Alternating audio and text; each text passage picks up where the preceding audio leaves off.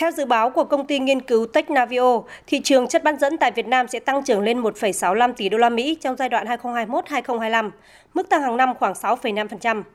Hiện nay, cộng đồng vi mạch cả nước có hơn 40 công ty doanh nghiệp thiết kế vi mạch và hơn 5.000 kỹ sư chuyên gia về thiết kế vi mạch.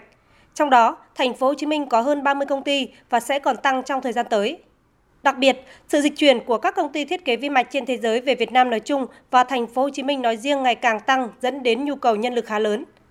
Ông Trần Bá Linh, Tổng Giám đốc Công ty Trách nhiệm hữu hạn một thành viên công nghệ cao Điện Quang, Công ty cổ phần Tập đoàn Điện Quang cho rằng, sở dĩ ngành công nghiệp điện tử ở Việt Nam phát triển chậm, chưa thể hiện được vai trò chủ lực trong sự phát triển kinh tế của đất nước, là do sự thiếu đầu tư đúng mức vào nghiên cứu và phát triển các nền tảng công nghệ cốt lõi, đặc biệt là thiếu nhân lực có chuyên môn đảm nhận trong ngành này.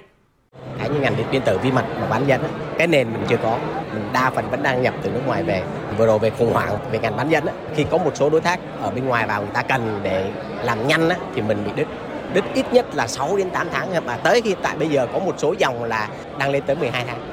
Hiện tại như, như khu nghệ cao rồi ban ngành là đang tập trung phát triển cái mảng đó cho khu nghệ cao rất là nhiều để hy vọng là mau chóng có kết quả. Thành phố Hồ Chí Minh chiếm 76% trong tổng số hơn 5.500 kỹ sư thiết kế chip trong cả nước. Theo ông Nguyễn Anh Tuấn, Chủ tịch Hội Công nghệ Vi mạch bán dẫn Thành phố Hồ Chí Minh, trong các công đoạn sản xuất vi mạch bán dẫn thì Việt Nam tập trung vào công đoạn thiết kế vi mạch chiếm khoảng 52%. Còn lại các công đoạn khác như sản xuất vi mạch, đóng gói, kiểm định vi mạch chiếm 48% nhưng vẫn còn rất non trẻ. Điều này đồng nghĩa với việc trong 5.500 nhân lực hiện có, chủ yếu tập trung vào thiết kế vi mạch, các công đoạn khác nguồn nhân lực còn rất thiếu. Nếu tình trạng này không được khắc phục, rất khó để các tập đoàn lớn trong lĩnh vực vi mạch bán dẫn của thế giới đầu tư vào Việt Nam. Việt Nam đặt mục tiêu trở thành trung tâm thiết kế vi mạch của khu vực và thế giới, lọt top 5 thế giới vào năm 2030 với nhu cầu nhân lực cho ngành này khoảng 50.000. Phó giáo sư tiến sĩ Nguyễn Anh Thi, trưởng ban quản lý khu công nghệ cao thành phố Hồ Chí Minh nhận định rằng mục tiêu đào tạo với con số này là khả thi và Việt Nam có tiềm năng để khỏa lấp cho nguồn nhân lực ngành bán dẫn toàn cầu. Theo ông Thi, Việt Nam có thể mở mới, mở rộng quy mô đào tạo chuyên ngành đã có lên bậc tiến sĩ, thạc sĩ, đồng thời đào tạo nâng cao đối với nhân lực từ các ngành phù hợp, ngành gần.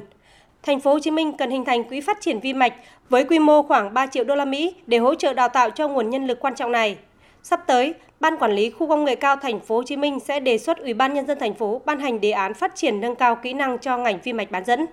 Phó giáo sư tiến sĩ Nguyễn Anh Thi nói: hoặc là thu hút nhân lực Việt Nam đang làm về thiết kế vi mạch ở các nước quay trở về bằng chính sách thuế và các chính sách ưu đãi về thu hút nhân tài mà nghị quyết 98 mình cho phép thậm chí nếu mà muốn tăng tốc ấy, thì chúng ta miễn trong vòng 5 năm để hút cái lực lượng đó về thật là nhanh để phát triển cái ngành này để đạt được cái mục tiêu của mình.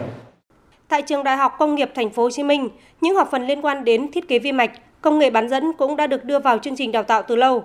Giai đoạn này, nhà trường tiếp tục đầu tư các phòng thí nghiệm, nền tảng phần mềm để chuẩn bị tuyển sinh và bắt đầu đào tạo từ năm 2024. Riêng Đại học Quốc gia Thành phố Hồ Chí Minh hiện có 4 trường trực thuộc đào tạo các ngành có liên quan thiết kế vi mạch, đóng góp 50% nhân lực cho lĩnh vực vi mạch tại Thành phố Hồ Chí Minh. Tuy nhiên, từ trước tới nay không có ngành thiết kế vi mạch mà cũng chỉ mới đào tạo ngành gần, ngành liên quan, tức lồng ghép với các ngành kỹ thuật điện tử hoặc điện tử viễn thông vân vân.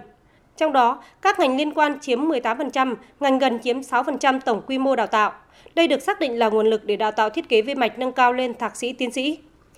Theo Phó giáo sư tiến sĩ Trần Mạnh Hà, Phó ban đào tạo Đại học Quốc gia Thành phố Hồ Chí Minh, việc đào tạo nhân lực cho thiết kế vi mạch đòi hỏi rất dài, thậm chí là kỹ sư 5 năm cũng chưa làm được việc mà phải học lên cao và còn phải đào tạo chuyên sâu tại doanh nghiệp. Cái việc mà tuyển chọn sinh viên để mà tham gia ngành này cũng là một vấn đề mà mình cũng phải xem xét. Tức là nguồn thì có, điểm cũng rất là cao nhưng mà xu hướng bây giờ sinh viên là muốn học để ra trường cho nhanh để đi làm kiếm tiền chứ còn kêu mà học lâu dài hơn nữa thì rất khó thì mình có thể là có các chính sách về học bổng vân vân vân để mà khuyến khích mấy em này tham gia vào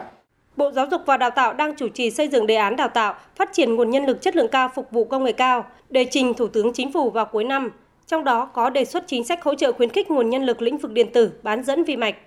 Mới đây nhất ngày 29 tháng 6 năm 2023, Ủy ban nhân dân thành phố Hồ Chí Minh cũng ban hành quyết định 2673 về tổ chức đào tạo nguồn nhân lực đảm bảo cung ứng nhu cầu tái cấu trúc cơ cấu ngành kinh tế thành phố Hồ Chí Minh đến năm 2025 và định hướng đến năm 2030. Theo đó, có 8 lĩnh vực được ưu tiên để đào tạo, trong đó có lĩnh vực cơ điện tử tự động hóa là những lĩnh vực có liên quan đến công nghệ vi mạch.